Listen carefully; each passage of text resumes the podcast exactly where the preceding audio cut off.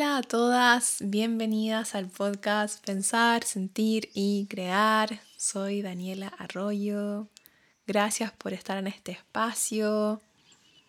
El día de hoy quiero compartir con ustedes cómo es salir de la zona de comodidad cuando se trata de cambiar de país, cuando nos animamos a irnos a vivir a otro país. Quizás muchas de ustedes ya lo están experimentando, ya se han ido a vivir a otro país. Quizás viajan mucho o viajaban mucho cuando los tiempos eran más cuerdos. Em, y quizás otras tienen ganas de experimentar, explorar nuevos territorios y y, tienen susto, tienen nervios, tienen miedo. La gente, las personas que están a su alrededor les dicen cosas y se frenan y lo extienden y lo postergan para cuando tal cosa pase ahí, quizás sí lo haga. Y déjenme decirles que ese nervio, ese miedo, ese, esa sensación como de ir a lo desconocido, Mm, no se acaba. Aunque te vayas a vivir al otro lado, la sensación va a continuar. De, con diferentes tonalidades, diferentes intensidades, pero siempre que estés viviendo fuera de tu país de origen, va a estar esa semilla de explorar, de estar en un lugar en el fondo que no es el lugar en que naciste siempre va a estar esa sensación de estoy en algo nuevo, estoy en un lugar diferente, la gente es diferente, la sociedad es diferente. Y si decides irte a un lugar donde además el idioma es otro, eh, es, bueno, súmale varios puntos más a ese nivel de, intensidad. En caso de que no sea eh, tu idioma eh, digamos, materno y tampoco sea el idioma que conoces. En mi caso, yo soy de Chile, hablo español em, y no sabía inglés cuando me vine a Nueva Zelanda. Y en Nueva Zelanda se habla inglés, además del maorí, que es el idioma nativo de acá, pero em, no sabía inglés. O sea, conocía el inglés que aprendí en el colegio, nunca lo tomé en cuenta, siempre pensé que no me iba a servir de nada.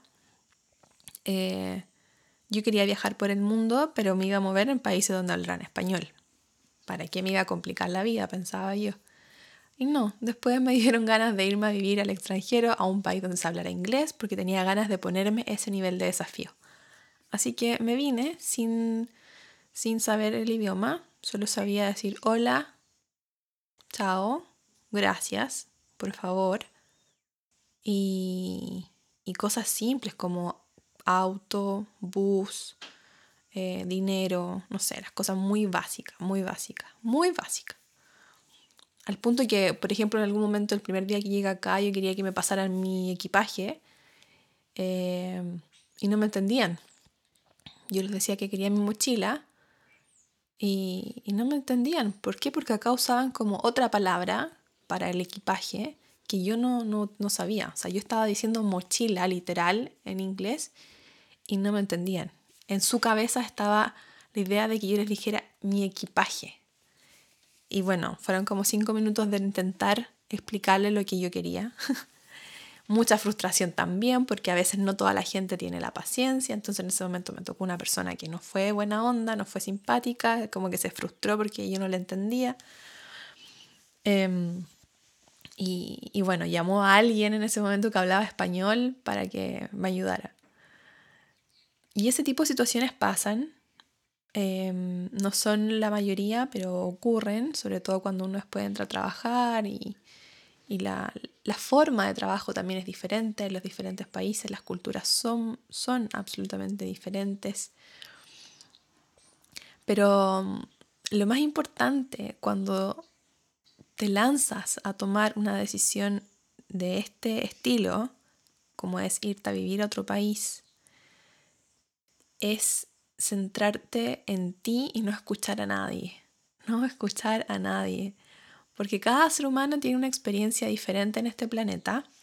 Cada ser humano se ha creado una historia diferente respecto a lo que ocurre en el mundo.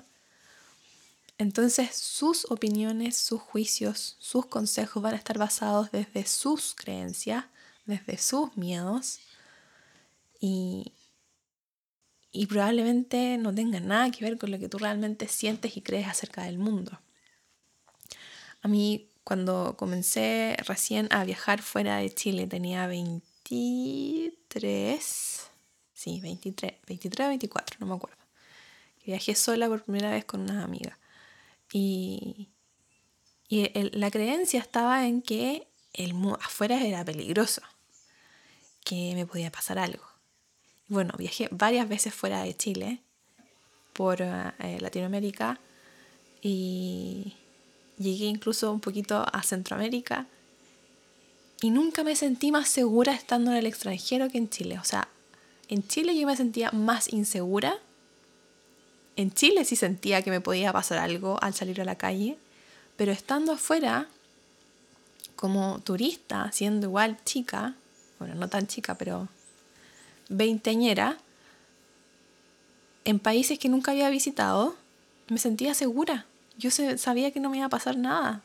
Y no porque me creyera como la super woman o invencible, no, yo sabía que era lo que mi alma quería. Entonces nada malo me podía pasar. ¿Por qué? Porque yo estaba cumpliendo mi propósito, mi misión, que era explorar lugares diferentes en este mundo.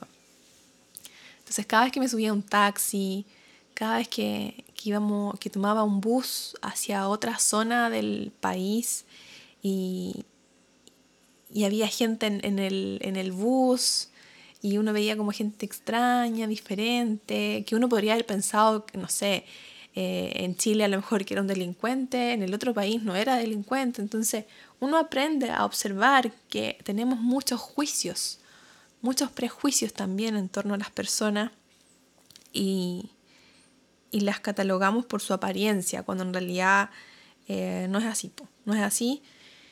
Y te vas dando cuenta que el mundo es un lugar, es un lugar seguro. Eh, y que el mundo es un lugar inseguro también es una creencia va a depender de la experiencia de cada uno, cómo lo vive. Yo hasta el día de hoy, em, luego que me vine a Nueva Zelanda, tuve la oportunidad de viajar a otros países, acá como de, de esta zona del mundo, digamos, eh, algunos lugares del, del Pacífico Sur, eh, al sudeste asiático, algunos países por esa zona y, y nunca tuve miedo. Insisto, nunca tuve miedo. Y cuando fui a Chile hace tres años, que fue la única vez que fui, dentro de estos seis años casi que llevo fuera, ahí sí sentía miedo. llegando a Chile sí sentía miedo, sentía que tenía que andar como con el bolso cruzado, pero es porque la gente habla de que hay que cuidarse, es como está esa, creencia. Y no digo que uno tenga que andar eh, como si nada pasara, o sea, lo, la delincuencia, los asaltos, esas cosas pasan. Pero creo que también tiene que ver con la vibración de cada persona. Eh, en ese momento cuando llegué a Chile se me activaba este, este switch de, de miedo porque por teléfono las personas con las que hablaba me decían, ten cuidado, crúzate la cartera, tu mochila adelante, ese tipo de cosas. Pero yo estando en Chile, la verdad que no, no sentía que me fuera a pasar algo, porque tenía que ver con la vibración en la que yo anduviera.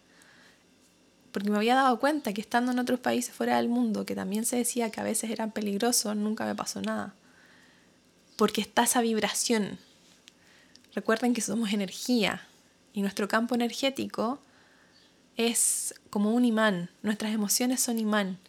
Y si estamos vibrando en miedo, en dolor, en escasez, en ese tipo de, vibraciones, vamos a traer más de lo mismo. Por eso es tan importante elevar nuestra vibración energética. Y si estás pensando quizás en irte a vivir a otro país o iniciar algo nuevo, pero en este caso en particular les estoy compartiendo esta experiencia de irse a vivir a otro país, eh, es súper importante que puedan limpiar su campo energético de todas las creencias que otras personas comienzan a colocar en uno respecto a vivir en otro país. Para que de esa manera puedas llegar al lugar mucho más limpia y al vibrar más alto, oportunidades buenas pueden ir apareciendo para ti sin que tengas que hacer mucho esfuerzo. Otra cosa sumamente importante al momento de, ir a otro país, a otra ciudad, porque esto puede ser, ya, yo estoy hablando de vivir en otro país, pero puede ser que a lo mejor tienes ganas de cambiarte de ciudad. No sé, en Chile me imagino que si vives en Santiago, a lo mejor te dan ganas de vivir, irte a vivir al sur, que era mi plan antes de venirme a Nueva Zelanda. Quería irme, irme bien al sur para estar en mucho más contacto con la naturaleza, menos gente, menos tráfico y esas cosas. Entonces, siempre que vayas a un lugar,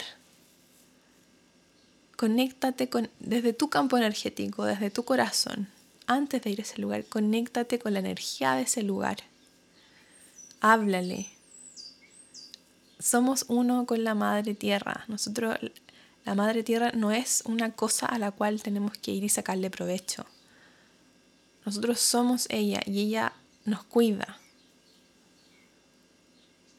Ella es parte de nosotros, de nosotras. Entonces, es sumamente importante conectar con ese lugar que quieres visitar y sentir, observar su vibración energética, la vibración de ese lugar.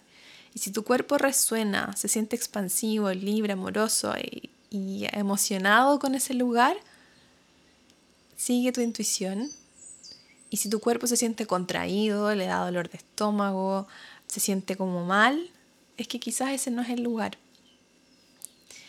Sigamos siempre nuestra intuición. Sigamos siempre nuestra intuición. Y además, si ese lugar conecta contigo, si tú conectas también con la energía de ese lugar, pídele permiso para entrar. Honra ese espacio. Así como cuando vamos a la casa de alguien y, y entramos con una actitud de gracias, permiso, y uno tiene un cuidado al entrar a un lugar, lo mismo es para la naturaleza, lo mismo es para una ciudad, lo mismo es para un país, un territorio, un lugar, un pedazo de tierra, un, terreno. Siempre entrar desde el respeto, el te honro, el pidiendo permiso. El pedir permiso es una muestra de te veo, te honro, te respeto. Y desde ese lugar la energía en tu campo energético, va a ser una conexión mucho más diferente y amorosa con ese lugar que si llega y entras así nomás, sin pedir permiso, sin estar conectada con el lugar. Esta es la parte como más chamánica, digamos, del viaje de la vida, del movernos por el mundo. Movámonos desde el amor, desde la conciencia, desde el conectar con la tierra, con la energía de los lugares. Y procuremos ser en cada lugar que nos encontremos esa semilla de luz, de transformación, para que así como nos expandimos nosotras con experiencias de, de viaje, lo sea también para el lugar que visitamos, que ese lugar se proteja, esté cuidado, esté en amor esté lejos de la destrucción. Procuremos ser semillas de amor en cada lugar que visitemos. Espero este mensaje haya resonado en sus corazones. Es sumamente importante que con todo lo que está pasando en el mundo nos anclemos en la energía del amor y si existe miedo, poder observarlo y caminar con el miedo como nuestro aliado. Hay situaciones en las que no tenemos que temer. Y cuando digo no tenemos que temer es como saber que ese miedo está ahí para mostrarnos algo, no porque ese miedo seamos nosotras y, y, nos quiera asustar y, e impedirnos hacer las cosas que queremos. El miedo está para mostrarnos algo. Y ese miedo muchas veces se puede expresar a través de, alguna sensación física Y desde ahí, desde esa sensación física, comenzar a conectar con el mensaje que te está entregando el miedo, la, intuición se va a comenzar a desarrollar también y vas a poder tomar decisiones mucho más alineadas con la esencia de quién eres y no con eh, las energías, creencias, pensamientos, emociones, juicios de otras personas, de otras sociedades, de los gobiernos. Procura hacer, dar tus pasos alineadas con quién eres y el lugar del mundo que sea al que decías irte para hacer un cambio en tu vida, para renovarla, para sentirte expansiva, para hacer algo diferente, para darle al alma experiencias en este planeta, hazlo desde el amor y, y no desde el miedo.